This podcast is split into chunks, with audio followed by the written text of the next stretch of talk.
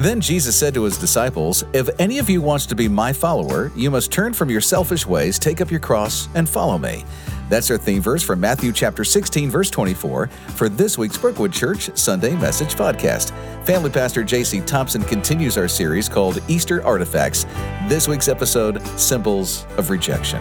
Our spiritual practice this week on a note card, write, God is good tape it on your mirror or dashboard, and every morning this week, ask God to show you His goodness. If you want to watch the video of this week's message, listen to worship, or search through our message archives, visit brookwoodchurch.org slash watch or download the Brookwood Church app. And be sure to subscribe to this podcast to stay up to date with the Easter Artifact series. We pray this message encourages you and your walk with Christ.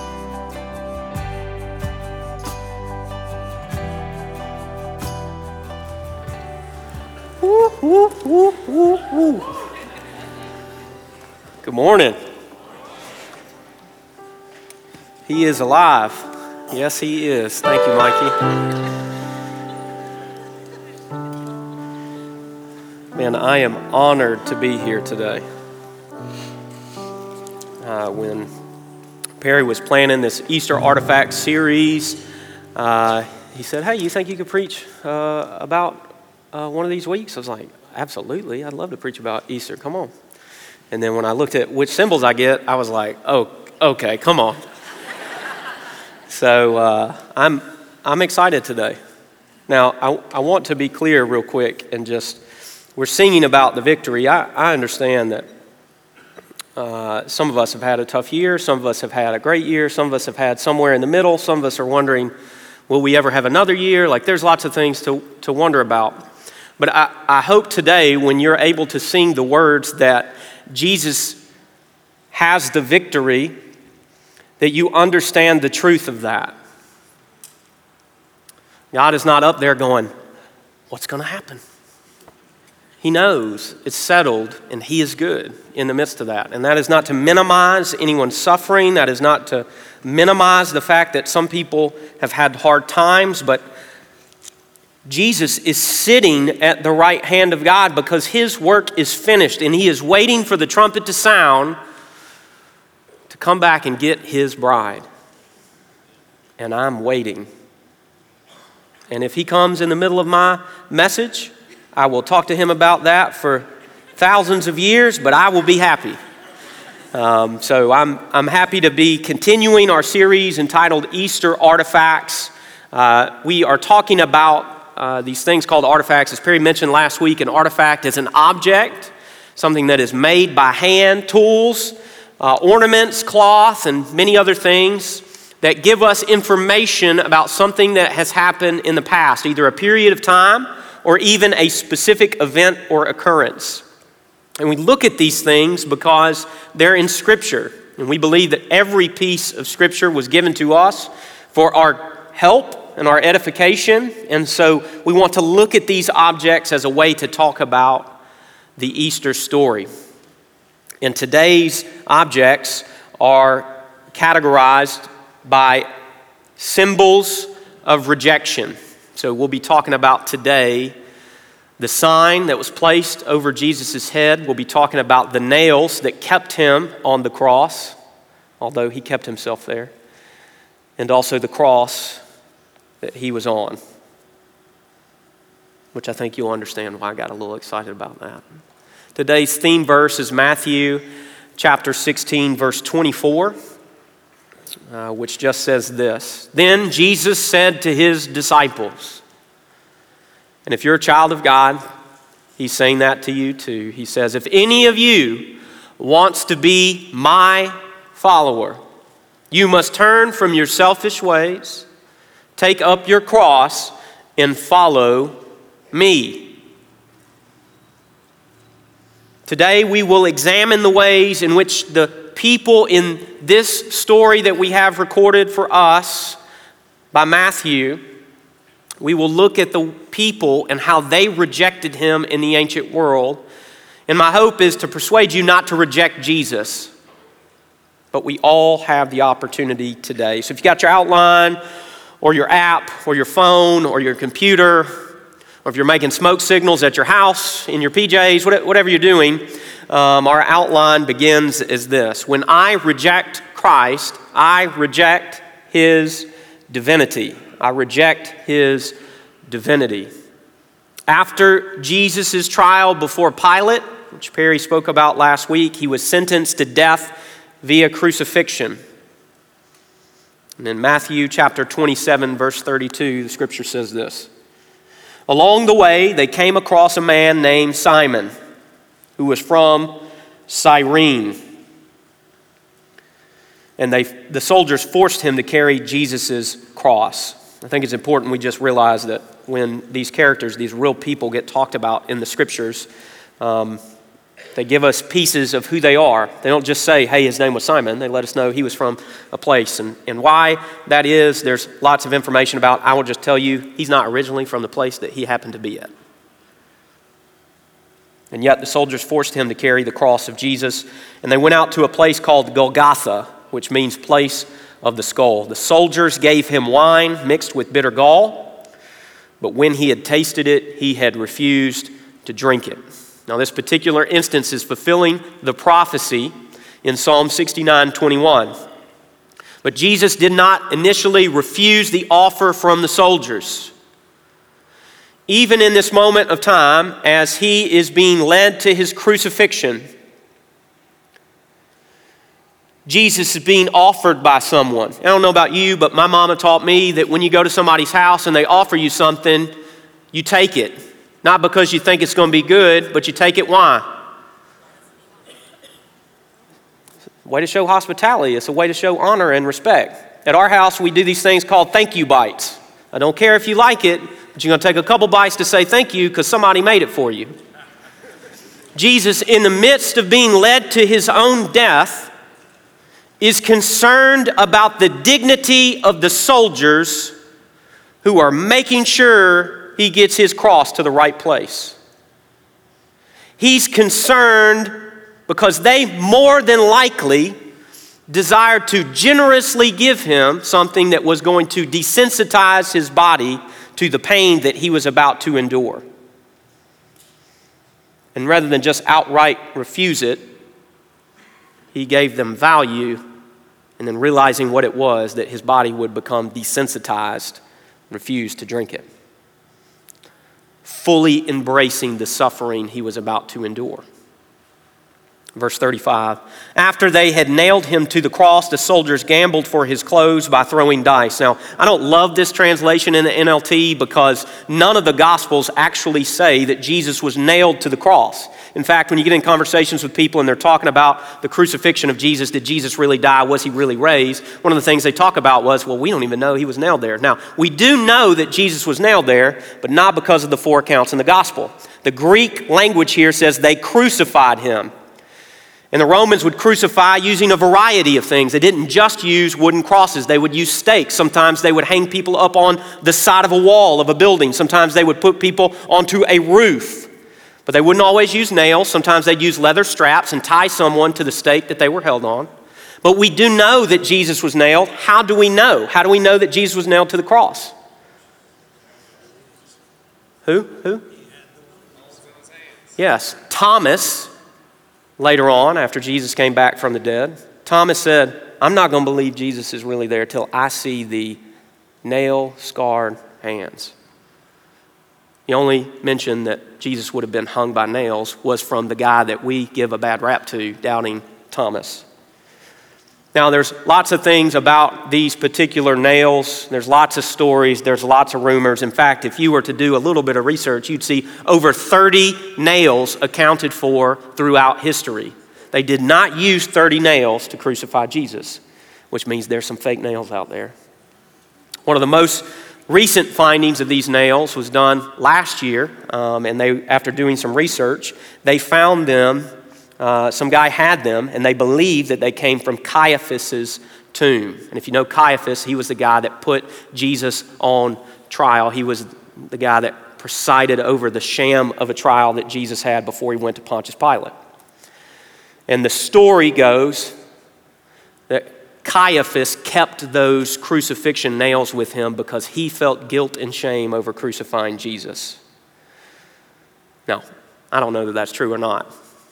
I do know that Jesus was hung there by nails through his wrist as to not tear through his hands so that his body would remain on the cross. Verse 36 and 37.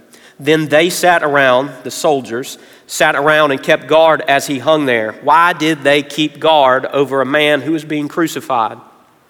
Because somebody might come and snatch him off that cross.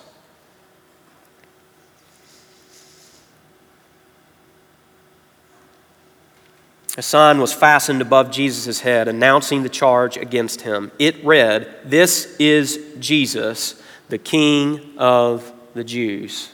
Now we see the sign that is mentioned in the gospel accounts. In John, we see that on this sign, they didn't just write Jesus Christ, the King of the Jews, in one language. They wrote it in three languages. Now, the signs that were used in crucifixions were written so that we would know the person that was hanging there what they were guilty of. And this is especially unique for a sign to have been written in three languages. It was written in Latin, it was written in Hebrew, and it would have been written in Greek. It was written in those three languages so that any person who passed by would know the crazy claims that this man made. What's also interesting is that the Jewish people did not want the sign to indicate that Jesus was the King of the Jews because they knew that the title King of the Jews was reserved for the Messiah. And they were accusing Jesus of blasphemy. And so they wanted the sign to read the King of Israel, which we will see later in the text given to us by Matthew. But the Romans refused that. So you can view that as what a coincidence or the irony that the thing that Jesus was convicted of, of being the Messiah, is the thing that he truly is. The soldiers, Pilate, onlookers, they all would have denied that this man who was hanging on the cross was God himself. But in order to be a Christian, in order to be someone, a person whose name is written in the Lamb's book of life, to be born anew, you must accept that Jesus Christ is fully God. It is a primary belief of our faith. You cannot reject the divinity of Jesus Christ and be his follower. If Christ truly is divine, if he is God the Son, then he must receive the worship devotion, confidence, and trust that God alone demands and deserves. Jesus did not just come to perform signs and wonders like Moses. He did not just come to heal like Elisha or prophesy like Isaiah, although he did all of those things. These men were not good enough. They were not the Messiah. Only Jesus could fully fulfill the law of God. Only Jesus could come into our place and die on our behalf. And as one of my favorite children's worship songs says, there's only one hero, and his name is Jesus. As you hear the story of God, as you hear the story of Jesus Christ dying on a cross, coming to earth, living a sacrificial life in obedience to God, coming in this crazy, mixed up place we call planet Earth, going to a cross and dying for your sins, do you accept this as who Christ really is? Or do you also reject the divinity of Jesus Christ. If we believe in the divinity of Jesus Christ, if we believe that He is truly God, we must obey Him as God. And the things that He said that were recorded in Scripture, we must obey. He was not a wise teacher, He was not merely a moral man. He claimed to be God. And He said, If you do not follow me, you will not be in right relationship with God. He said, I am the way, the truth, and the life. No man cometh unto the Father except through me. It doesn't sound like a wise teacher. He either is God or he's crazy. These are not suggestions that Jesus has made. They are commandments from God given to us to obey. Do we treat the words of Christ as the words of God Himself? or we just treat them as suggestions as we live our life, maybe a better way to live. Do we truly embrace Jesus Christ as God? Not only can we deny his divinity, but we can also deny his sacrificial death. Verse 39. The people passing by shouted abuse, shaking their heads in mockery. Look at you now, they yelled. You said you were going to destroy the temple and rebuild it in three days. Well, then, if you're the Son of God, save yourself and come down from the cross. Now, don't miss this. Scripture is pretty specific here that these were people who were walking by. And they would have saw either in Greek or in Latin or in Hebrew. This was the king of the Jews. And so they shouted a very specific claim and a very specific temptation. And the thing is, is this is not the first time Jesus has been tempted to use his divine power to disobey God and yet give in to the temptation to not suffer. In fact, Satan himself tempted God with this. Matthew chapter 4 verse 6, Satan said, "If you're the son of God, jump off. For the scriptures say, He will order His angels to protect you, and they will hold you up with their hands, so you won't even hurt your foot on a stone. So, not only these guys and women who are passing by, also Satan himself, and also some of his closest friends. If you remember, Peter said to Jesus, when Jesus said, I will surely die, Peter said to him, You will surely not die. And Jesus looked at Peter in Matthew chapter 16, verse 23, and said, Get away from me, Satan. You are a dangerous trap to me. You are seeing things merely from a human point of view, not from God's. See, it was God's plan for Jesus to remain on the cross and die in our place. That was God's plan. I think it's interesting that three separate times throughout the life of Jesus, the same temptation is don't do that. Don't go to the cross and die. Now, let's be honest. For most of us in this room, if that is the temptation, we're like, sign me up, punch my ticket. If I'm avoiding death, that is what I want. But that is not the way of Christ. In the midst of being tempted after fasting in the wilderness, Satan himself comes and says, Show off a little bit. Just jump off this cliff. And Jesus said, You're not to put the Lord God to, your, to, the, to this test. Peter himself, in a moment of intimacy and honesty, said, Surely you can't die, Jesus. And Jesus said, Get behind me, Satan. And then these people who passed by and said the same claim. You don't have to die. Save yourself. Jesus did not remain on the cross because he could not get off. He remained on the cross because of you. It would have taken a snap of the fingers, it would have taken a wink of the eye, and the army of heaven could have come cascading down to pull him off that cross. And surely, if he can heal a blind man and make a lame person walk, surely, if he can cast demons into pigs and run them off some cliffs, surely, if he cannot be captured by a mob, surely he can come off of a wooden stick with some metal attached to it. This had nothing to do with Jesus' capacity or power to remove himself from that situation. It had everything to do with the enemy tempting him to relieve his suffering. Because the enemy knew his suffering would lead to our life. Through Jesus, we have redemption through his blood. We have the forgiveness of our sins. We're given new life through his death and his resurrection. And our response to our sin must be to trust in Jesus, to trust that his death and his resurrection truly make us right with God. His willingness to forgive and restore us to wholeness in him should lead us to true fellowship and service in his kingdom. His death should not produce sorrow for us. it should produce hope. And some of you know this. You've had this conversation as your children ask you, Daddy, if it's called Good Friday, why is it the day that Jesus died? That seems sad. And it's one of the wonderful opportunities you have as a parent to explain why it is so good.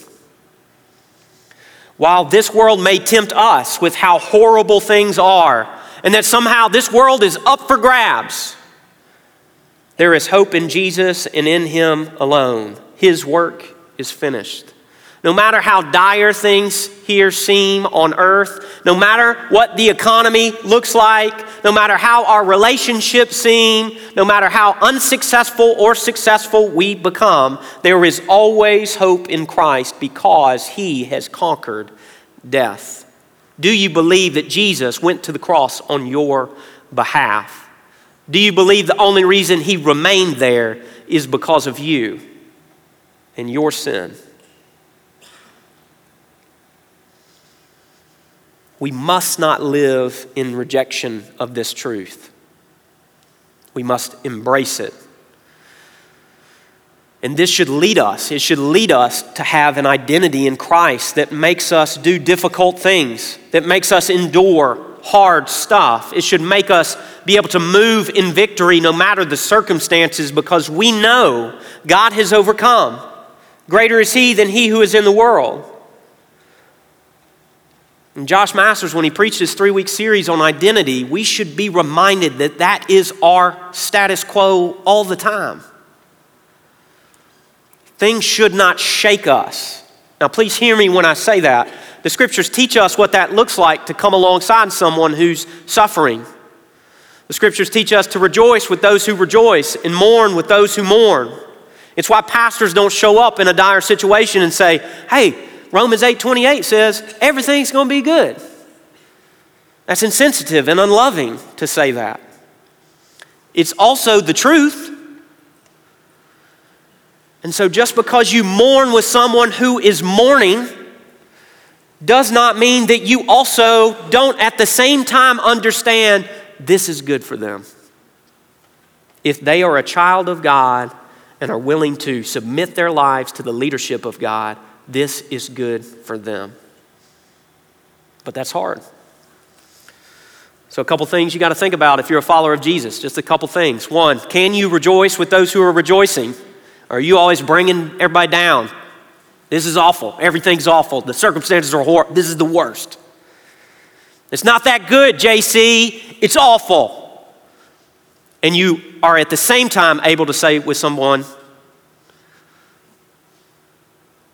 when they are mourning, you're not saying, it's all okay, everything's gonna be fine, it's all gonna work out. You mourn with them. It's also why it's important to understand the ministry that Jesus was involved in. He just doesn't do this like, everything's okay. Jesus came in the flesh, he experienced suffering. It made him sad when his friends got sick. It made him sad when his friends died. And yet, there are also instances where someone showed extreme faith in God and he rejoiced with them. I remember a Roman centurion specifically where he said, Hey, you ain't got to go nowhere. You just say the word. I know how this works. I know how authority works. You just say the word and it'll happen. Just say the word. And Jesus said, I have not seen any faith like this. The scriptures say he was astounded by that faith.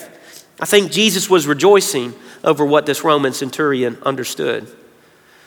We are called to incarnational ministry, meaning we go sit with people when they're suffering.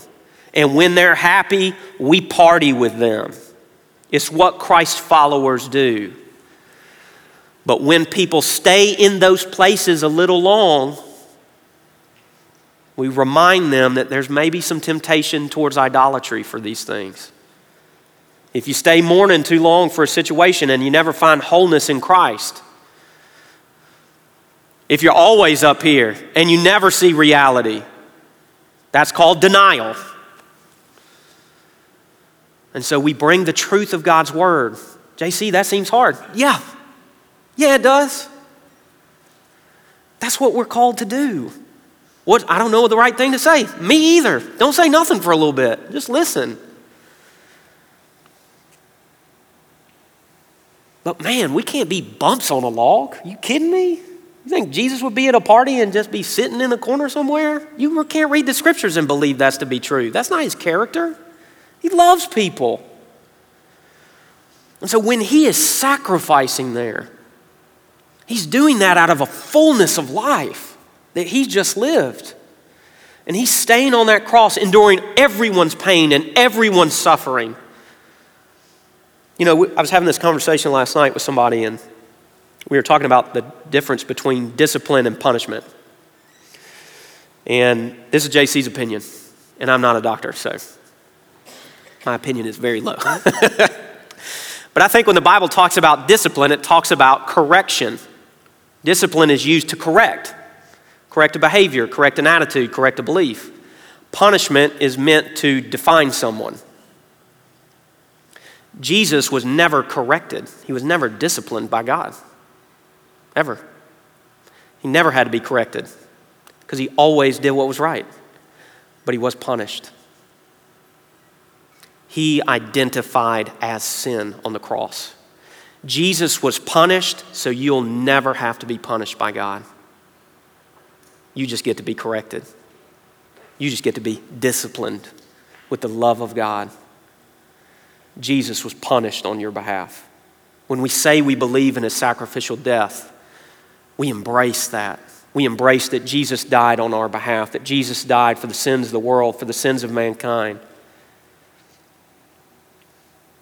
You cannot be a follower of Jesus if you don't believe Jesus died in your place for your sins that you commit. You can't be. You can't deny that he was resurrected from the dead. These are core tenets of our faith.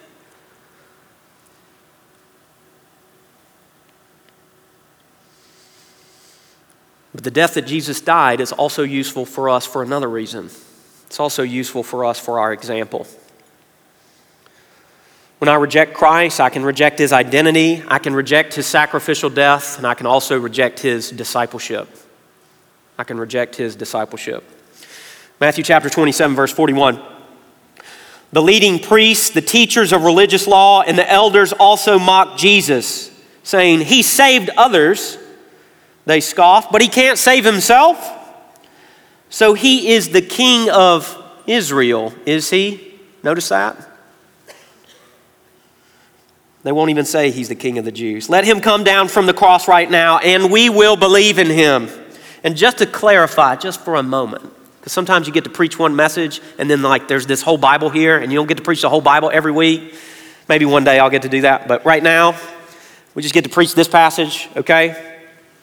But Jesus did a whole lot of stuff in front of the religious leaders, a whole bunch of stuff that you can't explain. So, what makes you think that if Jesus really pulled himself off the cross and said, Gotcha, it's me, what makes you think they truly embrace him? I mean, we're talking about a guy who cast demons out. We're talking about a guy who said, What's harder, to say somebody's sins are forgiven or to say to a lame man, Take up your mat and walk? Just to prove that I can do both, take up your mat and go home. And the guy went, Roll that up. Okay, I'm. That happened. They did not embrace him as the Messiah.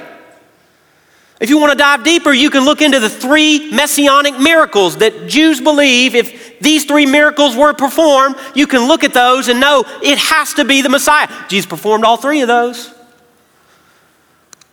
So, no, I don't think if he came off that cross, they'd truly embrace him. Just like I don't think that if you're in here rejecting Jesus, that if he answers all your questions, you still might reject him.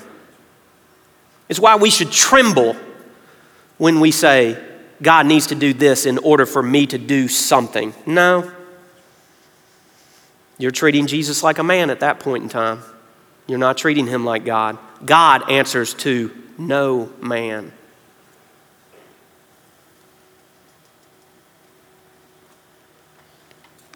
So I don't think that. I don't, I don't think if he came off the cross, I don't think they believe in him. They've shown their character. They continue. He trusted God, so let God rescue him now if he wants him. Again, that's a, they're trying to put a knife in and twist it here. Let me talk about what he's saying he truly thinks that he is. He thinks he's the Son of God. Let me push that knife in a little further. For he said, I am the Son of God.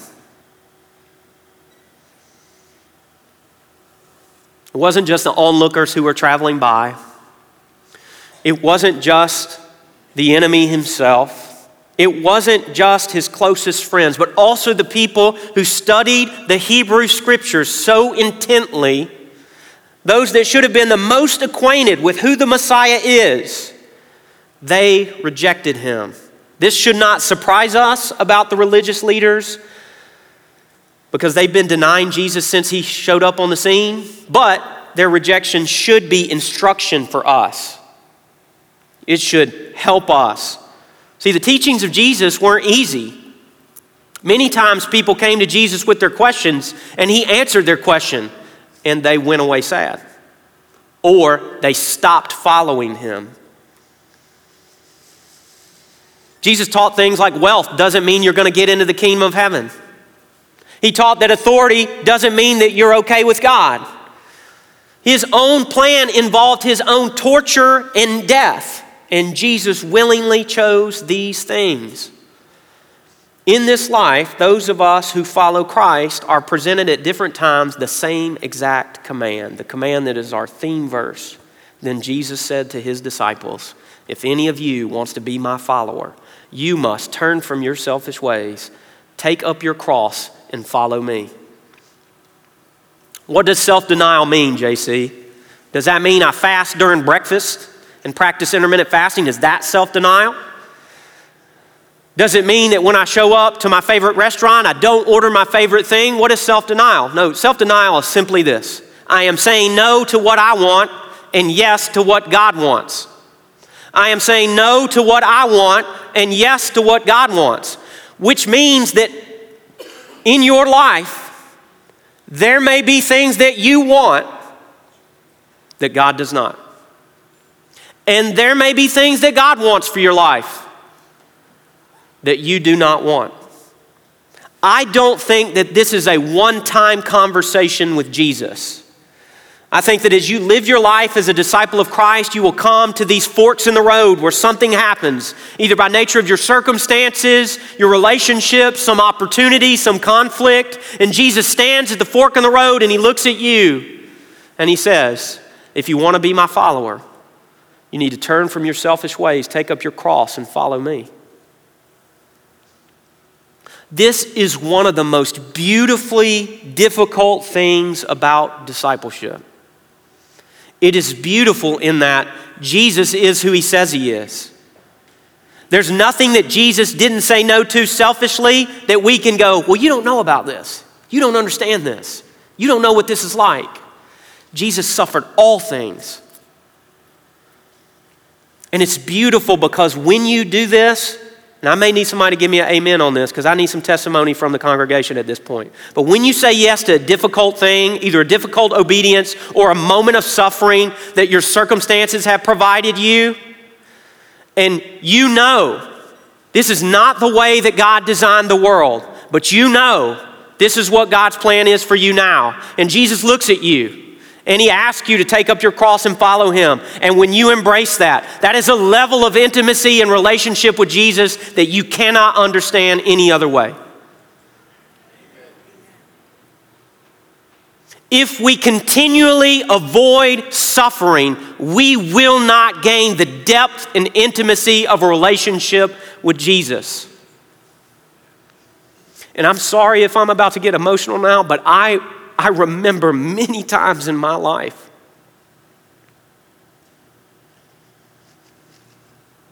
I remember many times where Jesus stood there and he was present with me. I remember one time being in the emergency room as I don't know if my wife's going to come out. And there's a Thompson family there. And they say, what, what are you in here for? And I explained to them and they said, Can we pray for you right now? I said, Only if you'll tell me your name. And they said, Our name is the Thompson family. And I said, That's my name too. I remember when we had our first miscarriage, and the nurse, the nurse shared scripture with us. And as we're asking the questions that true disciples of Jesus ask, Are you good? Are you able?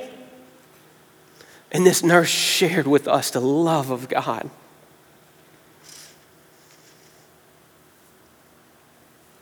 I don't think you can meet Jesus in those ways if you are continually trying to avoid suffering. Can I tell you something? I got four boys running around the house right now. It's absolutely nuts. It's nuts. Chris and I, we look at each other and we go, What are we doing? What are we doing? And both of us, at different times, have shared. Jesus has confirmed to us that this is what we should be doing. What's hard though, what's hard though, as I look at American culture, avoiding suffering is one thing. We avoid inconvenience like it's death. What if we had posted on Facebook today on Brookwood Church and said, hey, the HVAC is not working and there's some odd smell in here? And I'm being silly, so you don't feel as guilty. But how many of y'all would be like, hmm, we'll catch it online? Can I tell you something? And I don't want you to take on shame. Shame is not of the gospel but I want to be truthful with you. Over the last four years in family ministry, our adult volunteer numbers have declined. It is not the pandemic's fault that those numbers have declined. Thankfully, our teenage volunteer numbers continue to go up. So we can still do ministry because our teenagers have stepped in the gap. It is frustrating as I'll get out when I hear older people, I'm not saying old, older people say, this next generation, they're going to be ruined.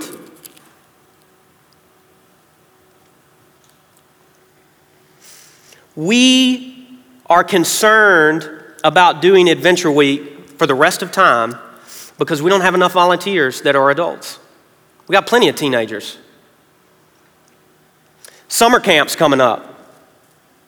And we're wondering are we going to have enough adult, adults volunteer? Because teenagers are hard. Or I want a break from my own teenager. We will avoid inconvenience. Why do we think that our discipleship will somehow be okay when we really suffer?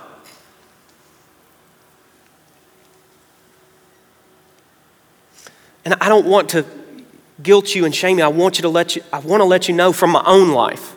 There are things about Jesus I know that came only through suffering. There is a peace that you don't understand that only comes when you need it. And He is good. You know, all the things I've been through in my life, God is good. God is so good. I could spend two hours up here telling you, just from my own life, how good God is.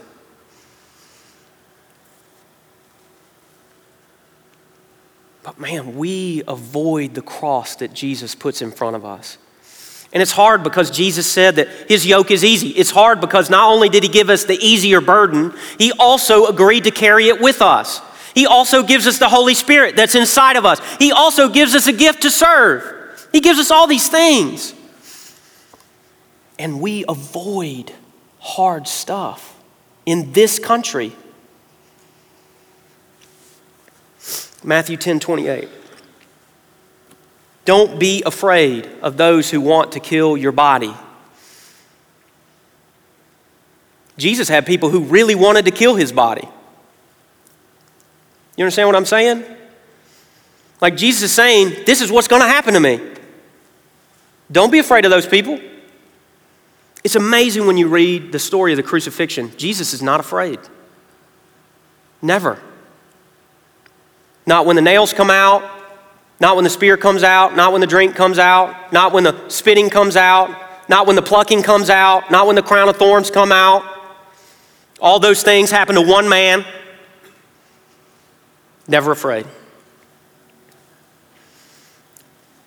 He continues to say, Fear only God who can destroy both your body and soul in hell. This reminds me of the prayer of Jesus in the Garden of Gethsemane when he reaches out to God and he says, God, if there's any way for this cup to pass from me, please let it pass. And after that prayer, he drank the cup of suffering. But I don't want you to miss out, for those of you who have been suffering, because that cup did pass from Jesus after he drank it. His suffering found relief. It's my favorite thing to read about Jesus when he's resurrected. It's like he's flexing on people all the time when he's resurrected. He's like, I'm in this room, I'm out of this room. Look at my nail scarred hands. I want to eat breakfast with my buddies. That's what I'm going to do. And then I'm going to just fly up into heaven. I mean, he ascended into heaven. He could have disappeared. He could have had a horse. But like, my picture is he's just floating up there. Like, what in the world? Like, he is flexing his resurrection body on people. You know why? His suffering's done. His work is finished. His job is complete. And one day, when we enter into paradise, our suffering's over. So, that suffering that you endure now, that cup that God has given to you to embrace, the only way that you'll find that intimacy and depth is to take it and to drink it. But one day, you'll find relief. One day, that suffering will pass from you and you will enjoy full, intimate, deep fellowship with God. When we obey Christ and choose to suffer on His behalf, it is where our relationship with Him grows most intimately, deeply, and fully. It is also where our worship moves from the words of a musician to the words of our heart. Old school theologians call it union with Christ. The scriptures call it communion with Christ, but only when we embrace the discipleship that Christ Jesus has for us.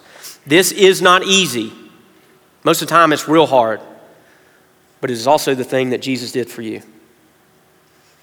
So if you're a follower of Jesus in here, I'm asking you pick up your cross. You know what it is. I don't have to give you a hundred reasons. You know what God's asking you to do. Maybe it's to serve, maybe it's to give, maybe it's to come back to the family of God. If you're online, I don't want to shame you for not being here. I'm happy you're watching online, but I miss you. I miss you. I want to give hugs again. I want to sing out loud and not worry about where my particles are going. And I hope you'll come back. I hope you'll come back. For me, this is a hard truth of being a follower of Jesus, but if you've ever met someone who suffered greatly, you know, you know the relationship that they have with God. And most of them wouldn't change a thing because they know it would mean sacrificing what they know about Jesus. So if you're in here and maybe everything's good for you, man, rest. Don't do more stuff. Don't do more stuff. Enjoy the fact that you're doing everything God called you to do. But also tell somebody else how to do that, please. Just invite them over for coffee or invite, go to somebody's house for coffee or, or a store or whatever. Just go somewhere, talk to them, call them on the phone, FaceTime them, send a carrier pigeon, and tell them how do you align your whole life to Christ. We shouldn't be angry as followers of Jesus. We shouldn't be without hope. We shouldn't be overwhelmed. Jesus has overcome this world. But you must not reject the plan of discipleship that He has for your life. And if you look at your life and there's no hard things in it, you should pray. And you should say, Why am I not carrying the burdens of someone else, as the scriptures call me to?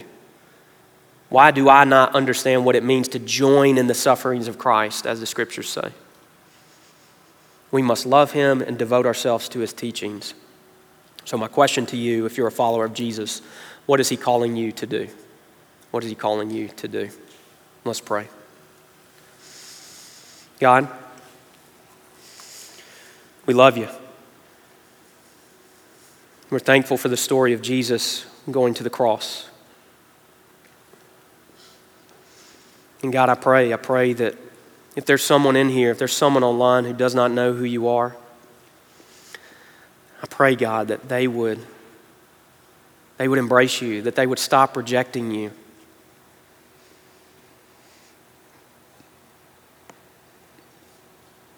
If there's a follower of Jesus, a child of God, I pray that your word would be discipline to them today, that they would feel corrected in a loving way. But God, I pray that they do what you're calling them to do, that they would obey the thing that they keep hearing you say, and that they pick up their cross and follow you. And I pray, God, that you'd meet them there.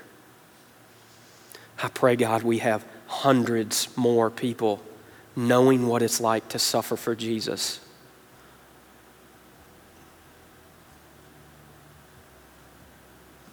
God, we love you so much. Thank you for Easter. Thank you for Good Friday. Thank you for Great Sunday. And we love you. Help us as we go into our community to be your representatives.